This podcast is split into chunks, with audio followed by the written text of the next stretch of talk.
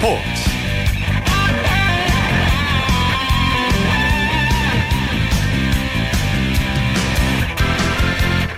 여러분 안녕하십니까? 일요일 스포츠 스포츠의 아나운서 오승원입니다. 생애 최고의 해를 보내고 있는 전인지 선수 또다시 메이저 대회에서 우승을 차지했습니다. 전인지 선수는 지난 7월 하이트 진로 챔피언십 이후 국내 대회에선 석 달 만에 우승을 차지했고요 올 시즌 한국에서 메이저 대회 2승, 일본에서 2승, 미국에서 1승 등 한국과 일본, 미국에서 메이저 대회 우승 트로피만 5개를 쓸어 담았습니다. 우승 상금 1억 4천만 원을 더한 전인지 선수는 시즌 상금 9억 원을 돌파하며 사실상 상금왕 자리도 확정졌는데요. 스스로 한샷 한 샷에 많은 압박을 주고 그 과정을 즐기려고 했던 게 우승했던 원동력 같다. 이렇게 우승 소감을 밝혔습니다. 자, 노력하는 사람을 즐기는 사람을 당할 수 없다고 하는데 이렇게 즐기면서 우승까지 하니까 더 바랄 나위가 없을 것 같습니다. 앞으로도 전인지 선수의 활약 응원하겠습니다. 자, 일요일에 함께하는 스포츠 스포츠 먼저 프로야구 소식부터 살펴보겠습니다. 오세의 윤세호 기자와 함께합니다. 안녕하세요. 네, 안녕하세요. 네, 오늘 오후에 미디어 데이가 열렸는데 분위기 전해주시죠. 아, 아무래도 마냥 밝지만은 않았습니다. 네. 아무래도 삼성의 주축 선수 3명이 지금 도박 혐의를 받고 조사 중인 상황이잖아요. 네. 그만큼 삼성 측 분위기가 좀 다운된 느낌이었는데요. 음. 아, 결국 삼성은 이날 한국 시리즈 엔트리에 윤성환, 안지만, 임창용 선수를 제외를 했거든요. 음. 뭐 그래도 뭐 삼성과 두산, 두산과 삼성은 불과 2년 전에 한국 시리즈 7차전까지 가는 정말 대혈투를 펼쳤었습니다. 네. 그만큼 선수끼리도 많이 친숙하고요. 음. 그래서 뭐 미디어데이 중간중간에 서로 농담을 주고받는 모습도 나왔습니다. 네, 그렇군요. 어, 일단 선수들의 면면을 보니까 2년 전과 많이는 안 바뀌었다면서요. 네, 주축 선수는 뭐 거의 그대로입니다. 음. 두산은 당시와 마찬가지로 뭐 더스틴 니퍼트 선수, 유희관 선수가 선발진에 있고요. 네. 삼성도 뭐 장원삼, 차우찬 선수가 마운드를 지킵니다. 어, 타자들은 뭐 거의 흡사하다고 볼 수 있겠는데요. 어, 당시와 다른 점은 삼성의 박혜민, 구자욱 선수 정도가 이제 새로 주축으로 올라선 정도라고 볼 수 있겠습니다. 네.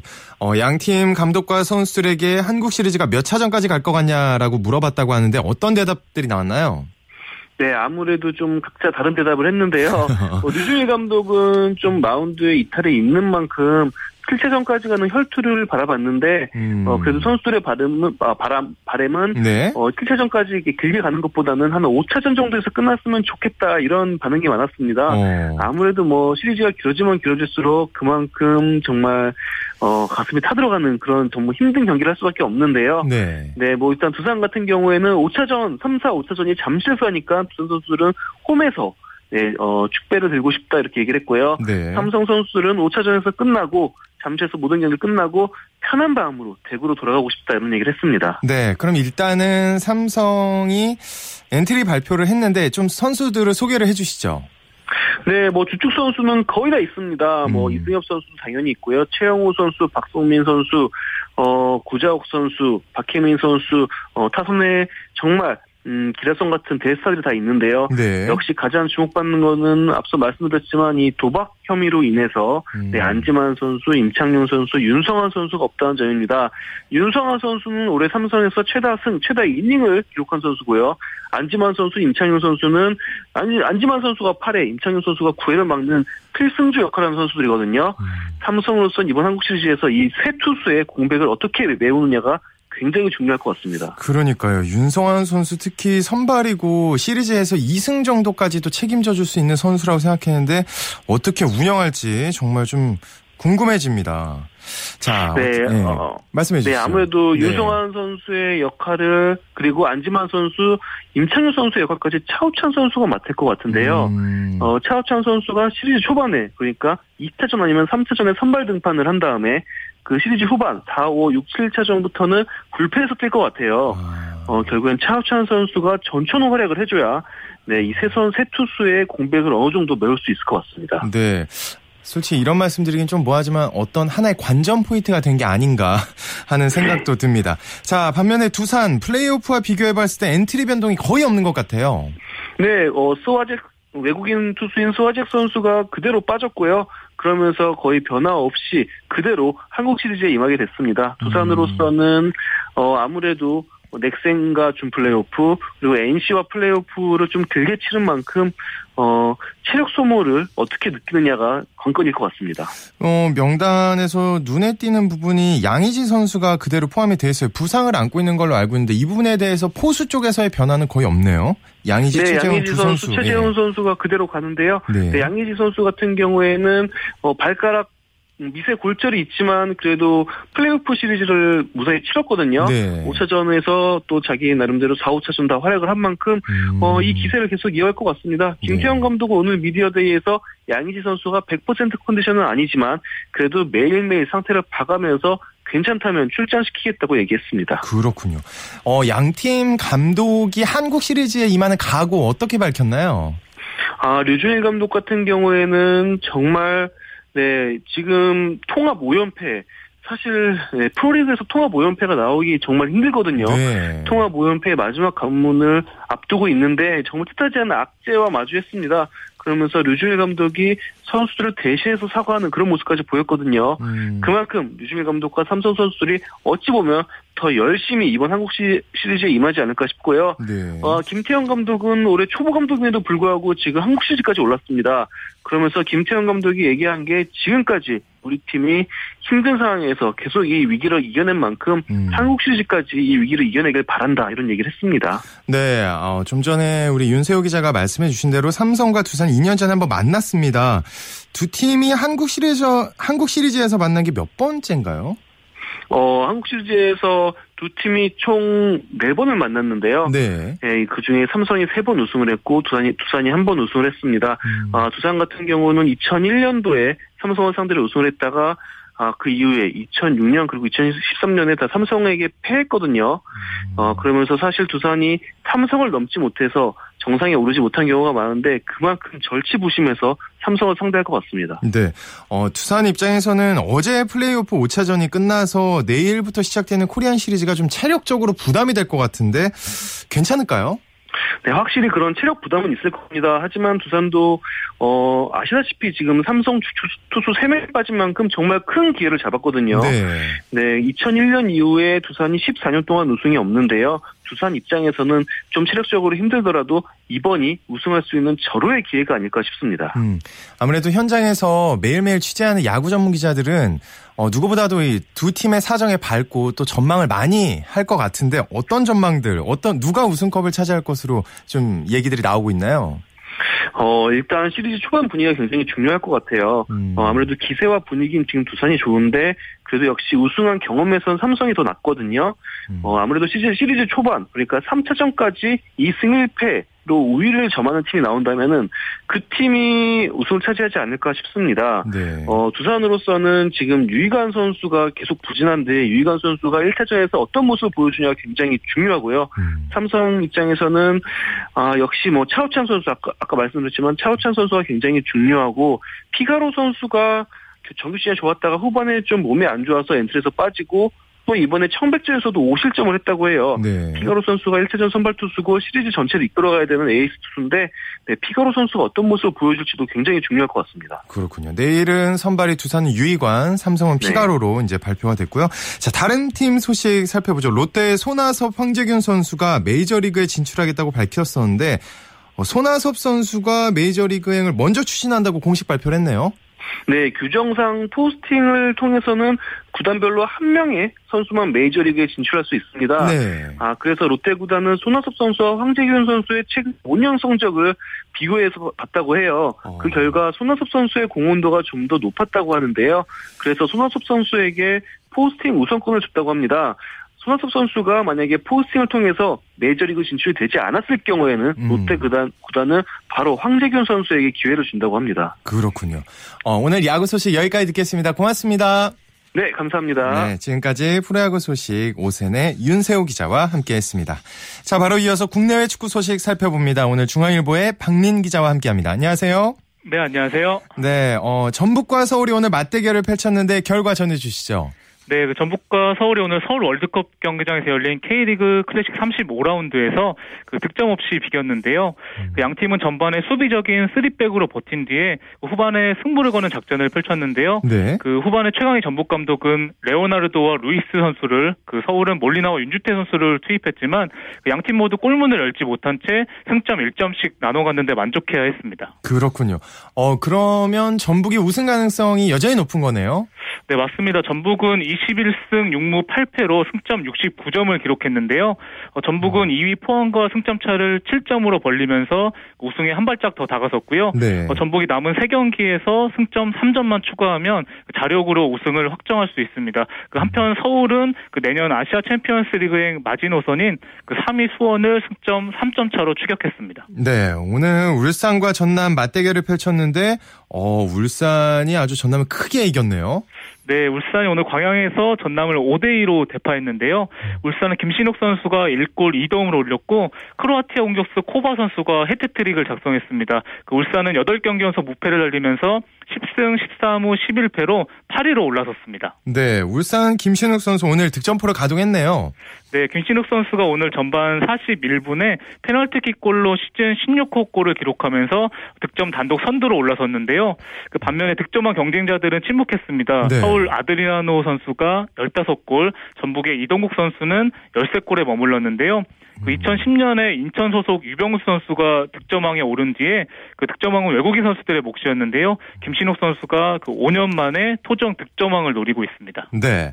자, 인천과 광주의 경기 결과 어떻게 됐나요? 네, 인천과 광주는 광주 월드컵 경기장에서 득점 없이 비겼는데요. 인천은 12승 11무 12패로 7위를 기록했고요. 어, 광주는 9승 12무 14패로 10위에 머물렀습니다. 네. 자, 이부 리그 K리그 챌린지에서는 대구가 선두를 질주하고 있네요. 네, 맞습니다. 그 대구가 오늘 수원 FC를 2대 0으로 꺾었는데요. 대구는 18승 10무 8패로 승점 64점을 기록하면서 그 2부 리그 우승을 향해서 진군했고요. 그 서울 이랜드는 오늘 부천을 1대 0으로 꺾고 승점 59점으로 2위로 올라섰습니다. 네. 자, 우리 리틀 태극 전사들이 17세 이하 월드컵 16강에 올라 있는데 16강 경기 일정 소개해 주시죠. 네, 우리나라는 칠레에서 열리고 있는 국제 축구연맹 17세 이하 월드컵 조별리그에서 브라질과 기니를 연파한 데 이어서 어제 잉글랜드와 비겨서 그 2승 1무로 B조 1위로 16강에 올라 있는데요. 네. 그 우리나라는 한국 시간으로 29일 목요일 오전 8시에 그 라스레나, 라스레나에서 그 8강행을 다툽니다. 음. 어, 우리나라의 16강 상대가 어쨌든 두 팀으로 이제 좁혀진 거죠? 네, 이번 대회는 24개국이 6개조로 나뉘어서 그 조별리그를 치른 뒤에 각조 1, 2위 팀과 조 3위 팀 중에 상위 4팀이 16강에 진출하는데요. 그 음. B조 1위 우리나라는 A조, C조, D조 3위 팀 중에 그 한 팀과 8강행을 겨루는데 그 나란히 1승 1무 1패를 기록한 A조 3위 칠레나 D조 3위 벨기에 중에 네. 한 팀을 만나게 됐습니다. 음. 그 내일 2조와 F조 경기가 끝나는 대로 최종 상대가 정해지는데요. 그 음. 그 경우의 수를 따져보면 그 칠레보다는 벨기에를 만날 확률이 더 높은 상황입니다. 어. 그런데 벨기에와 칠레 모두 성인 대표팀도 그렇지만 아주 까다로운 상대 아닙니까? 네, 정확히 알고 계시네요. 네. 그 벨기에가 그 최근 유소년 육성 정책으로 그 첼시 아자르 등을 배출하면서 그 다음 달 피파 랭킹 세계 1위를 앞둔 팀이고요. 음. 벨기에 17세 팀 역시 잉글랜드 토트넘 유소년 선수들을 포함하고 있습니다. 그 개최국 칠레도 올해 코파 아메리카 우승국이고요. 칠레 17세 팀도 그 익숙한 환경과 홈팬들의 열광적인 응원을 얻고 음. 있습니다. 어, 그래도 리틀 태극 전사들이 그 조별리그에서 영원한 우승 후보 브라질을 꺾은 만큼 누가 올라와도 두려울 게 없지 않을까 생각합니다. 네, 정말 좀 멋진 모습 보여줬으면 좋겠습니다. 자, 유럽 축구 소식 알아보겠습니다. 우리 부상당한 손흥민 선수 언제쯤 복귀할 전망인가요? 네, 잉글랜드 프리미어리그 토트넘 공격수 손흥민 선수는 지난달 26일에 맨체스터 시티와 경기 후에 그 왼발 족저 근만염 진단을 받아서 네. 그 리그와 그 유로파 리그 대표팀 경기까지 나서지 못하고 있는데요. 그 손흥민 선수는 오늘 본머스와 프리미어리그 10라운드도 결정할 전망입니다. 음. 그 토트넘은 손흥민 선수가 부상으로 빠진 뒤에 어, 근한 달간 승리가 없어서 그 손흥민 선수의 빈자리를 절감하고 있는데요. 그 영국 언론들은 손흥민 선수가 이르면 다음 달 초 늦으면 어, 다음 달 중순경에 복귀할 것으로 전망하고 있습니다. 네, 어서 복귀해서 좀 멋진 모습 보여줬으면 좋겠습니다. 오늘 소식 고맙습니다. 네, 네, 감사합니다. 네. 축구 소식 중앙일보의 박민 기자와 살펴봤습니다.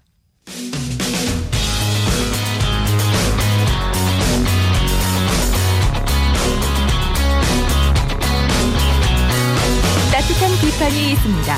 냉철한 분석이 있습니다. 스포츠 스포츠.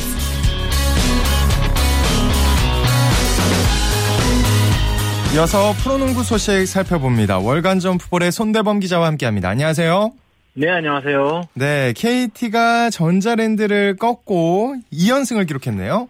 네, 그렇습니다. KT가 전자랜드를 89대 77로 꺾고 2연승을 달렸습니다. 음. 어, 매경기 시원한 득점력을 자랑하는 KT인데요. 아, 오늘은 이재도가 27득점, 그리고 외국 선수인 마커스 블레이크리가 27득점을 보탰습니다. 네. 아, 전자랜드는 안드레 스미스라 없이 알파 벤베라 선수 혼자 분투했지만 어, 결국 높이의 공백을 넘지 못했습니다. 네.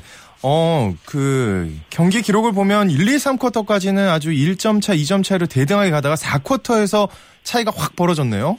그렇습니다. 역시 외국 선수가 한 명이 없다는 점이 결국 뒷심 부족으로 이어지고 말았는데요. 아. 아, 전자랜드가 사실 스미스 없이도 경기를 참 잘 풀어간 편이었습니다. 하지만 이 4쿼터 이 마지막 순간에 블레이클리의 무게감을 극복하지 못했는데요. 음. 아, 블레이클리 선수에게 내리 4점을 허용하면서 결국 패하고 말았습니다. 네, 이재도 선수가 방금 얘기해 주셨던 펄펄 날았다고요?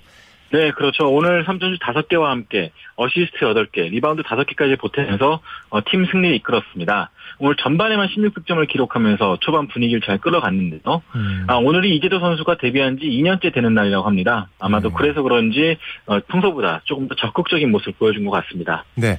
자, 모비스와 KGC가 맞붙었는데 결과 전해주시죠. 네, 모비스가 참 대단합니다. 음. 오늘도 인삼공사와의 홈 경기에서 102대 82로 아 대승을 거뒀습니다. 네. 어느덧 7연승을 달리게 됐는데요. 10승 3 10승 4패로 단독 2위. 어, 3위 KCC와의 승차도 두 게임 반차로 벌렸습니다. 음. 아, 오늘 승부에서는 아이라 클라크 선수와 커스버트 빅터 선수가 49득점을 합작했고요. 네. 송창용 선수가 3점슛 5개와 함께 19득점을 기록했습니다.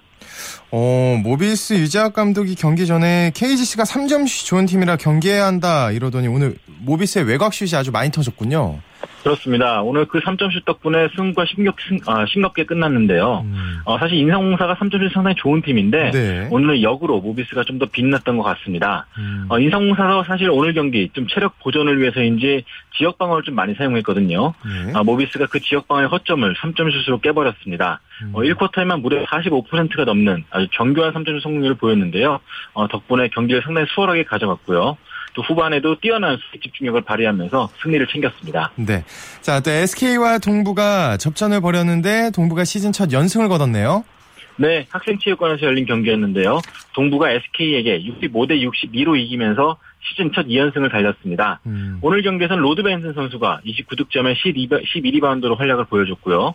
반대로 SK는 센터를 맡고 있는 데이비드 사이먼 선수의 결장 공백을 메우지 못했습니다. 음. 어, 가드 외국 선수인 스펜서 혼자 33득점을 기록했지만 어, 높이의 열쇠가 너무나 커 보였습니다. 그렇군요. 오늘의 승부처는 어디로 꼽을 수가 있을까요?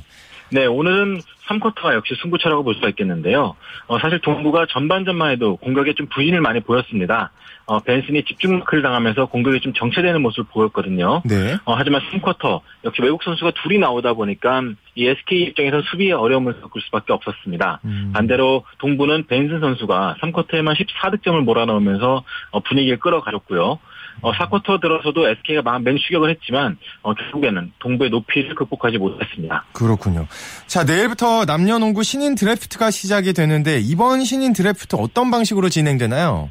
네, 26일에는 남자농구 프로 그 드래프트가 열리고요. 네. 27일에는 여자농구 드래프트가 열립니다. 자, 먼저 남자농구 드래프트가 가장 큰 관심을 모으고 있는데요. 어, 대학 졸업 선수 29명을 포함해서 어, 37명의 선수가 어, 사회 첫 출발선에 서게 됩니다. 음. 자, 오후 3시부터 드래프트가 열리는데요. 어, 챔피언 결정전에 오른 모비스와 동부를 제외한 나머지 8개 팀이 추첨을 통해서 어, 1위부터 8순위까지 정하게 되고요. 네. 2라운드는 1라운드 역순으로 진행이 됩니다. 아, 추첨을 통해서 진행이 되는군요. 자, 그럼 그렇습니다. 특히 주목해야 할 드래프트 참가 선수 누구를 꼽을 수가 있을까요? 네, 일단 남자 농구 드래프트에서는 고려대학교의 문성곤 선수가 유력한 1순위로 꼽히고 있습니다. 네. 어, 문성곤 선수는 국가대표팀에도 차출됐을 정도로 어, 3점슛과 수비력이 좋은 포워드이고요. 또 고려대학교의 이동엽, 경희대 한희원 선수도 많은 관심을 모으고 있습니다. 음. 또한 명 주목해야 될 선수가 바로 이 고졸 신분으로 드래프트에 참가 신청한 송교창 선수인데요. 네. 아직까지는 좀 다, 다듬어야 된다는 말이 많지만 어, 미래를 생각해 본다면 지나칠 수 없는 재능이라는 평가가 좀 많습니다. 그렇군요. 자 그럼 드래프트에서 선발이 됐, 됐다고 치면 언제부터 출전이 가능해지는 건가요? 네, 드래프트 바로 다음 날부터 프로팀에 합류해서 아, 뛰게 됐습니다. 네. 네. 27일부터 바로 출전이 가능한데요. 음. 자, 어느 팀에 누가 지명될지 모르지만 27일에 열리는 오리온스와 전자랜드 경기부터 뛸 수가 있게 됩니다. 네. 어, 드래프트에서 좋은 선수들이 많이 뽑혀서 좀 새로운 스타들이 많이 나왔으면 하는 바람입니다. 오늘 소식 고맙습니다. 네, 고맙습니다. 네, 지금까지 프로농구 경기 소식 월간 점프볼의 손대범 기자와 함께했습니다. 자, 이어서 프로 배구 소식 살펴봅니다. 마이데일리의 강산 기자와 함께합니다. 안녕하세요. 네, 안녕하세요. 네, 현대캐피탈이 KB손해보험을 꺾고 2연승을 거뒀네요. 그렇죠. 현대캐피탈은 오늘 천안 유관순 체육관에서 열린 KB손해보험과의 경기에서 세트 스코어 3대 1 승리를 거두고 2연승을 달렸습니다. 네. 오늘 승리로 현대캐피탈은 시즌 전적 3승 1패, 승점 8점으로 3위에 올라섰습니다. 음, 어, 두 팀이 트레이드를 한 걸로 알고 있는데 그 이후에 첫 대결이라 의미가 좀 있었을 것 같아요. 네, 맞습니다. 양 팀은 오프 시즌에 트레이드를 단행했습니다. KB 손해보험이 권영민을 받고 노재욱과 정영호를 내주는 1대 2 트레이드였죠. 음. 무엇보다 현대캐피탈 원클럽맨이었던 권영민 세터의 이적이 눈에 띄는 대목이었습니다. 네, 그렇습니다. 권영민과 노재욱이 유니폼을 바꿔 입고 주전 세터로 뛰었죠. 어, 어, 두 선수 중에 이런 질문이 어떨지 모르겠지만 누가 더 활약이 좋았나요? 사실 노재욱 선수의 활약이 더 좋았죠. 네. 노재욱 선수가 정말 많이 성장했습니다. 음. 지난 시즌 신인임에도 꾸준히 기회를 부여받은 게 올 시즌 자신감으로 이어졌다고 볼 수가 있는데요. 오늘도 안정적인 토스워크로 팀 승리를 이끌었습니다. 오레올과 문성민, 진성태를 정말 유효적절히 활용을 했습니다. 그렇군요. 자, 현대캐피털의 진성태 선수 펄펄 날았다고요? 네, 2년차 센터 진성태의 성장세가 돋보입니다. 오늘은 윤봉우와 함께 선발 출전했는데요. 블로킹과 서브 득점 3개씩 올리면서 15득점을 폭발했습니다. 음. 센터임에도 서브가 무척 강하고 블로킹 능력이 탁월한 선수인데 2년차 징크스는커녕 2년차에도 빛을 내고 있거든요. 네. 이 선수가 노재욱 선수와 학창 시절에도 호흡을 맞춰왔기 때문에 그 부분도 하나의 시너지 효과를 내고 있다고 할 수 있겠죠. 그렇군요. 어, 경기가 계속될수록 최태웅표의 어떤 스피드 배구가 위력을 발휘하는 것 같아요. 맞습니다. 오늘 상대 블로킹이 뜨기도 전에 공격이 이루어지는 스피드 배구가 정말 돋보인 한 판이었습니다. 음. 현대 현대캐피탈은 최대한 공격수들이 스텝을 적게 가져가는 파이프 공격과 오픈 공격의 위력이 대단했거든요. 네. 이런 부분에서 최태웅 감독의 스피드 배구가 정착돼 가고 있다. 이렇게 판단을 할 수가 있겠네요. 음, 그렇군요. 자, KB 손해보험 입장에서는 오늘 범실이 좀 많지 않았나 하는 생각이 드네요. 네, 맞습니다. 오늘 KB 손해보험은 무려 29개의 범실을 저질렀습니다. 3세트 접전 승부에서 승리하면서 반전을 이뤄내는 듯 했지만 4세트에서 또다시 집중력 저하로 무너졌습니다. 이 범실 줄이기가 제대로 이루어지지 않는다면 앞으로 행보에도 어려움을 겪을 수가 있겠죠. 그렇군요. 자, 또 주목을 받고 있는 신인이죠. 황두현 선수. 아직 좀 적응이 부족한 게 아닌가 하는 생각이 드네요. 사실 황두현 선수는 지금처럼만 해줘도 성공이라고 할 수가 있습니다. 네. 오늘은 1세트 중반에 강력한 서브로 현대캐피탈의 간담을 선을케 하기도 했는데요. 뭐 중요한 순간에 나온 범실이 다소 아쉬웠다고 할 수 있죠. 오늘 성적은 12득점의 공격 성공률 55.55%, 뭐 준수한 활약을 보여줬거든요. 음. 승부처 집중력만 더한다면 정말 무서운 선수가 될 자질을 갖추고 있는 선수입니다. 그렇군요. 자, 어쨌든 현대캐피탈이 2연승을 거두고 있고 이렇게 되면 5위였는데 3위로 올라서는 거죠?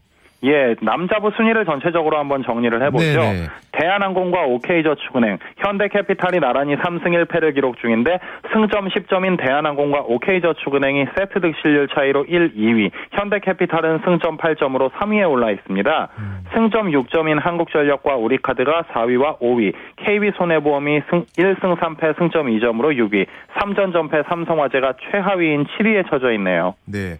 자, 내일은 남녀 각각 한 경기씩 열리는 열리는데 경기 일정과 관전 포인트 짚어주시죠.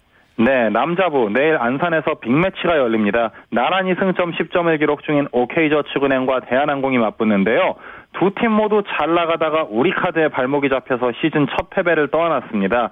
내일 경기를 잡으면 단독 선두로 올라서기 때문에 절대 놓칠 수 없는 한 판이고요. 네. OK저축은행 로버트 랜디 시몬과 대한항공 마이클 산체스 외국인 선수의 맞대결도 볼거리입니다. 여자분은 김천에서 도로공사와 흥국생명이 맞붙습니다. 3승 1패, 승점 7점으로 선두인 흥국생명과 2전 전패 최하위를 기록 중인 도로공사의 만남인데요. 어. 도로공사는 아직 새 홈구장 김천에서 승리가 없습니다. 네. 내일 흥국생명을 잡고 홈팬들에게 기분 좋은 첫 승을 안겨줄지 또 관심이 모아지네요. 네, 만약에 흥국생명을 잡는다면 그 어떤 기쁨보다도 크지 않을까 하는 생각이 듭니다. 오늘 소식 고맙습니다. 고맙습니다. 네, 지금까지 프로배구 경기 소식 마이데일리의 강산 기자와 함께했습니다. 쳤다 하면 홈런이고 슛 골이고 각본 없는 한편의 드라마 그것이 바로 그것이 바로 손에 잡힌 우승 트로피 목에 걸린 그 배달 너와 내가 하나 되는 그것이 바로 그것이 바로 그것이 바로 꿈꾸던 스포츠 꿈꾸던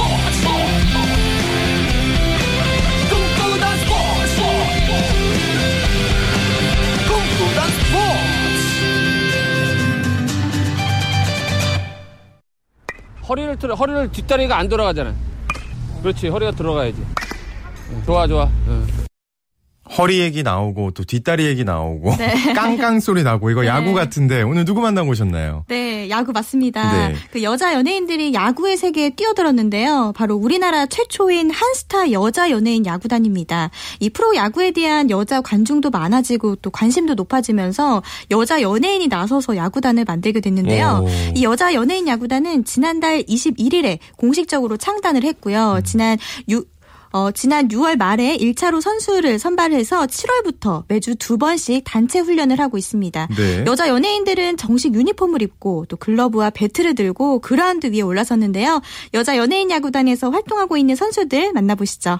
안녕하세요. 저는 걸그룹 바바의 별하라고 합니다. 어, 일단 제가 개인적으로 스포츠를 되게 좋아하는데 이렇게 정식적으로 들어와서 이제 연습을 하고 있습니다. 너무 좋고 제가 막 안에서 연습하고 이러는 것보다 야구 연습하는 게 더 좋아한다고 할 정도로 연습하는 것도 좋고 이제 언니들이랑 친해지면서 야구 연습하니까 더 재밌는 것 같아요. 야구라는 소재를 통해서 친해지다 보니까 같이 야구도 보러 가고 야구를 통해서 막 대화도 많이 나누고 하니까 더 빨리 친해질 수 있었던 것 같아요. 네, 안녕하세요. LG 트윈스 치어리더 정다입니다. 항상 보던 야구였는데 이렇게 힘든 줄도 몰랐었고요. 일단 되게 재밌더라고요. 서로 이렇게 eye contact도 하고 공도 주고받고 배트도 쳐보고 한 게 굉장히 재밌어서 지금 좀 새로운 경험인데 재밌게 즐기고 있습니다. 어, 저 근데 일단 이름이 여자 연예인 야구단인데 그러면 네. 연예인만 가입해서 활동하는 건가요? 어, 그건 아니고요. 네. 다양한 분야의 연예인과 방송인들 그리고 뭐 음. 치어리더, 개그우먼, 배우, 가수 또 다른 종목의 스포츠 선수들도 활동하고 있는데요. 총 45명이 활동하고 있습니다. 뭐 그리고 여자 연예인 야구단의 뭐 코치들도 좀 소개를 해드리면 네. 먼저 연예인 코치가 7명, 또 일반인 코치가 3명인데요. 연예인 코치는 맏언니 조갑경 씨, 또 김창렬 씨, 서지석 씨 이분들이 이제 여자 연예인들이 야구를 재밌고 또 잘할 수 있도록 도와주고 있습니다. 그렇군요. 어, 굉장히 다양한 분들이 야구에 대한 열정을 하고 있네요. 네. 이 중에서는 야구를 처음 접해본 연예인들도 있고요. 또 야구를 좋아해서 경기를 좀 빼놓지 않고 챙겨보는 여자 연예인들도 있었는데요. 네. 반면에 야구 글러브를 좀 처음 껴본 연예인도 있다고 해요. 그래서 음. 이렇게 좀 아직은 기본기가 확실하지 않아서 기량을 좀 쌓기 에 훈련을 하고 있는데요. 그래서 아직 선수들의 뭐 포지션이나 역할은 정해지지 않았습니다. 하지만 아. 선수들의 열정만큼은 참 프로 못지 않았는데요. 여자 연 예인 야구단을 이끌고 있는 양승호 감독의 얘기 들어보시죠. 처음에 나왔을 때는 뭐 연예인이라 그래서 뭐 되게 좀 부담도 됐는데 워낙 나와서 하시는 분들이 너무 열정을 갖고 있기 때문에 어, 그리고 뭐 자기네 스케줄도 바쁜데도 이렇게 딱 나와서 연습하는 거 보고 조금이라도 도와줘야겠다 하는 마음으로 지금 나오고 있습니다. 내년에 이제 올해 좀 잘 모여서 연습을 좀 하고 나서 내년에 그 여자야구 대회에 나갈 수 있는 실력을 만들어야 되는데 아직까지 시합할 수 있는 실력은 아니고 그다음에 내년에 여자야구 대회에 나가면 2부 리그 정도에 나가서 게임을 할 수 있는 실력을 만드는 게 저희 목표고 그다음에 저도 여자 국가대표도 가르쳐보고 어, 했는데 그 여자분들이 하는 게 너무 열정이 대단해서 어 조금 더 이제 연습을 더 해야 되고 그러면 아마 좋아질 겁니다. 열정을 갖고 있으니까. 야.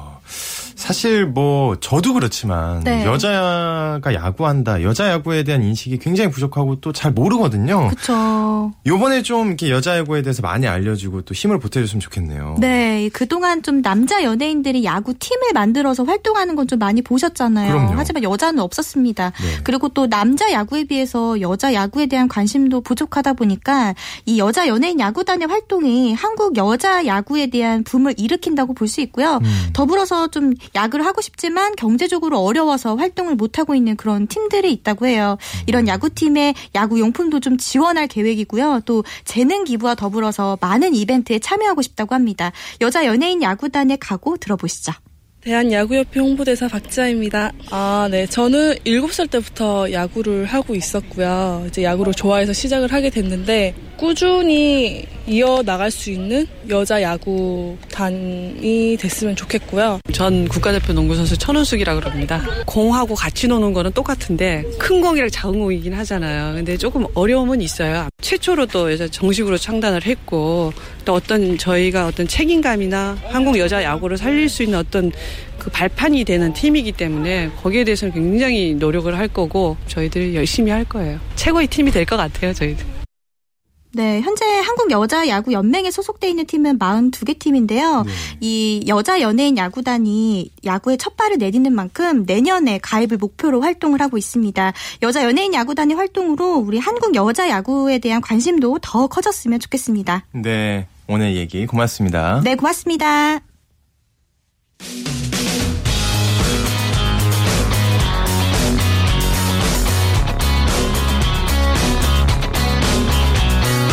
따뜻한 비판이 있습니다.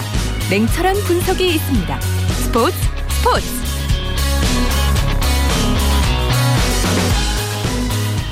한 주간 이슈가 됐던 스포츠계 소식을 취재 기자를 통해 정리해보는 주간 취재 수첩 시간입니다. 아, 프로야구가 넥센 히어로스 때문에 소란스럽습니다. 네이밍 스폰서였던 넥센 타이어와 재계약하지 않고 다음 시즌부터 일본계 금융기업인 제이트러스트와 네이밍 스폰서십을 체결하는 움직임을 보이고 있기 때문인데요. 자, 그래서 오늘은 네이밍 스폰서십을 둘러싼 히어로스 사태에 대해 살펴보는 시간 갖도록 하겠습니다.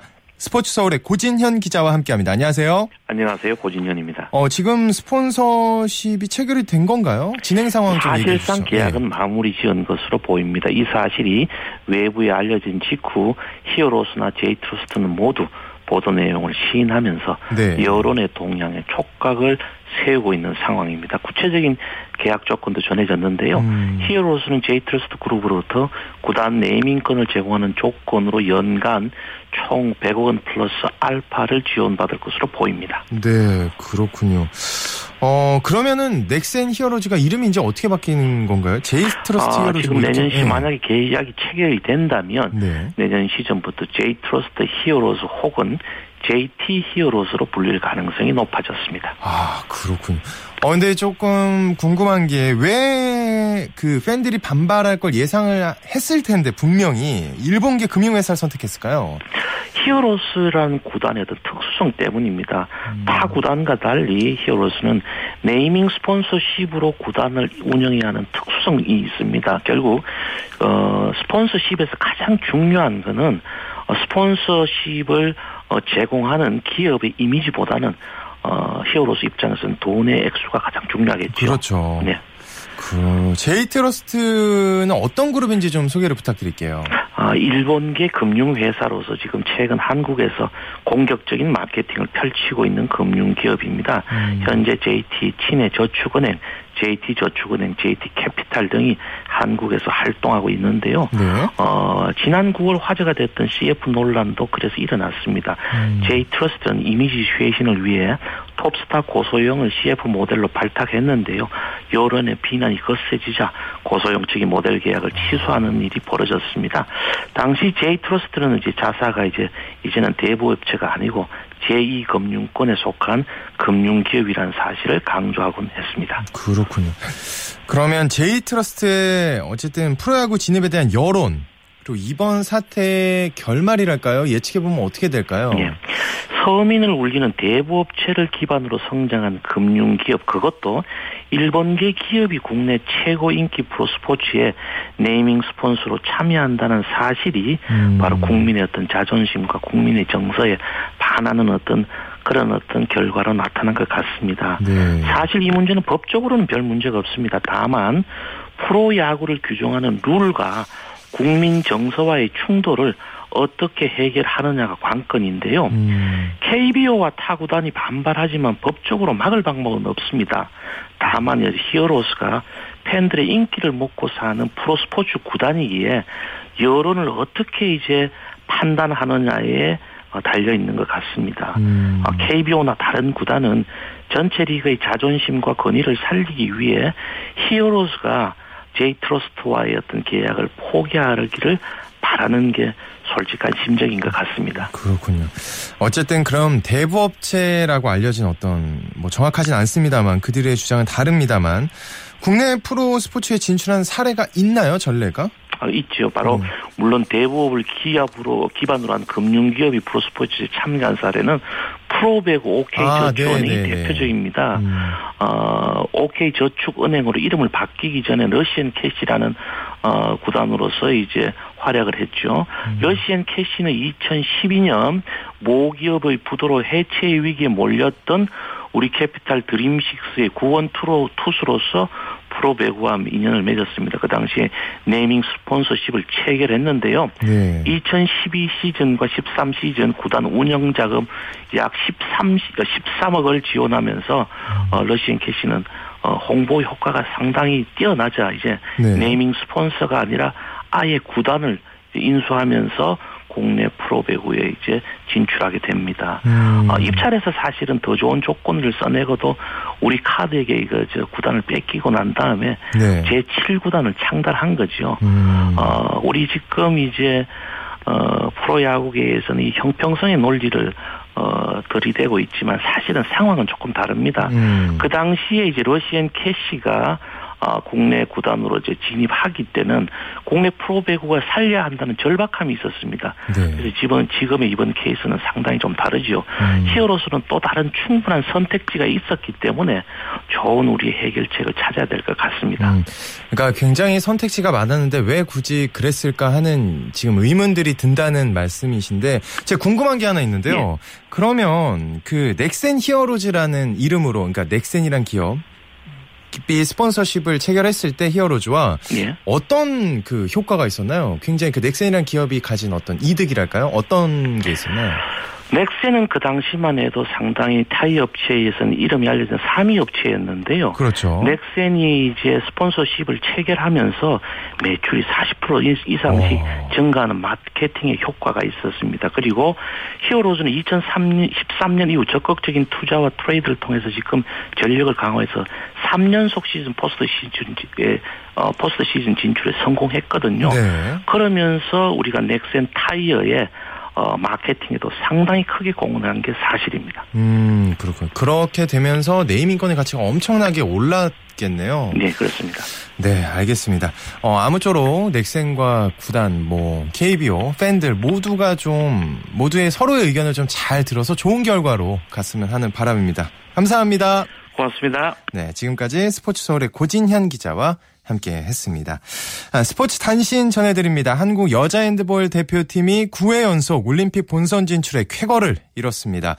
이명철 감독이 이끄는 우리나라 대표팀은 오늘 일본 나고야에서 열린 2016 리우데자네이루 올림픽 아시아 지역 예선대회 마지막 날 일본과의 경기에서 35대 21로 크게 이겼습니다.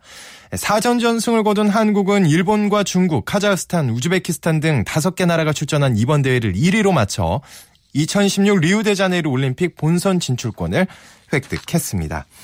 네, 저희가 준비한 소식 여기까지입니다. 내일은 9시 30분부터 스포츠 스포츠 들으실 수 있고요. 이광용 아나운서가 재밌는 스포츠 이야기 준비해서 찾아옵니다.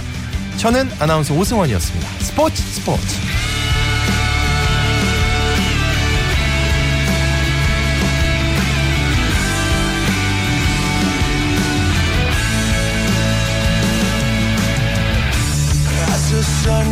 Down in front of